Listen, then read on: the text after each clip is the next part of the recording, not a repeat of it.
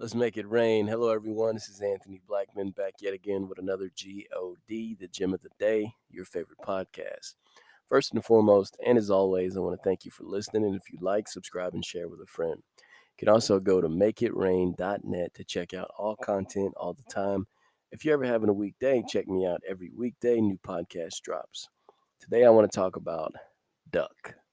But before we do so, let us pray.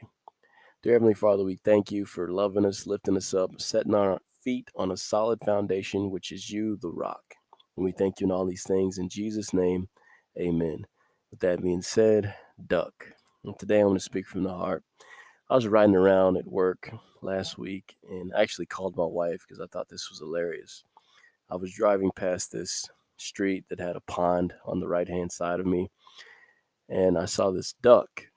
He was standing on the curb waiting to cross the street. He started walking out.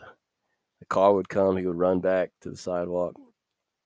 He kept doing it, you know, at least two or three times. He would walk out in the street. and he would run back to the sidewalk every time he saw a car.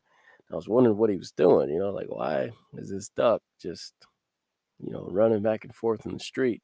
I look over and there's another duck just waiting on the other side patiently for this one to cross the street. I thought it was hilarious. It's like, uh, let me call my wife and tell her I think she'll have a good laugh about that. The reason why I thought it was funny is because, you know, it was like a little kid, you know, waiting across the street, no cars coming and all that. But also, this duck had the ability to fly. It was trying to walk across this traffic, waiting for a good time to cross when it didn't even have to do that could have just rose above. In a spiritual sense, sometimes we're like that duck, going through things that are completely unnecessary when the Spirit has given us the ability to rise above. The Spirit has given us the ability to lean on Him and not our own understanding. For whatever reason, we're holding on to it ourselves. We're trying to cross this road alone when He's given us the ability to rise above. He's given us the ability to not even have to endure such things if we're leaning on Him and not our own understanding. We don't always have to make it so hard on ourselves. Matter of fact, we don't have to at all. We can go to Him. Bible says His yoke is easy, His burden is light. We have the ability to rise above when we go to the Father.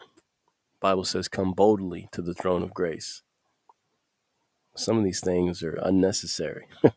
some of these things don't have to be encountered. We can avoid them following and being led by the Spirit, and we can rise above. So don't duck when the enemy approaches.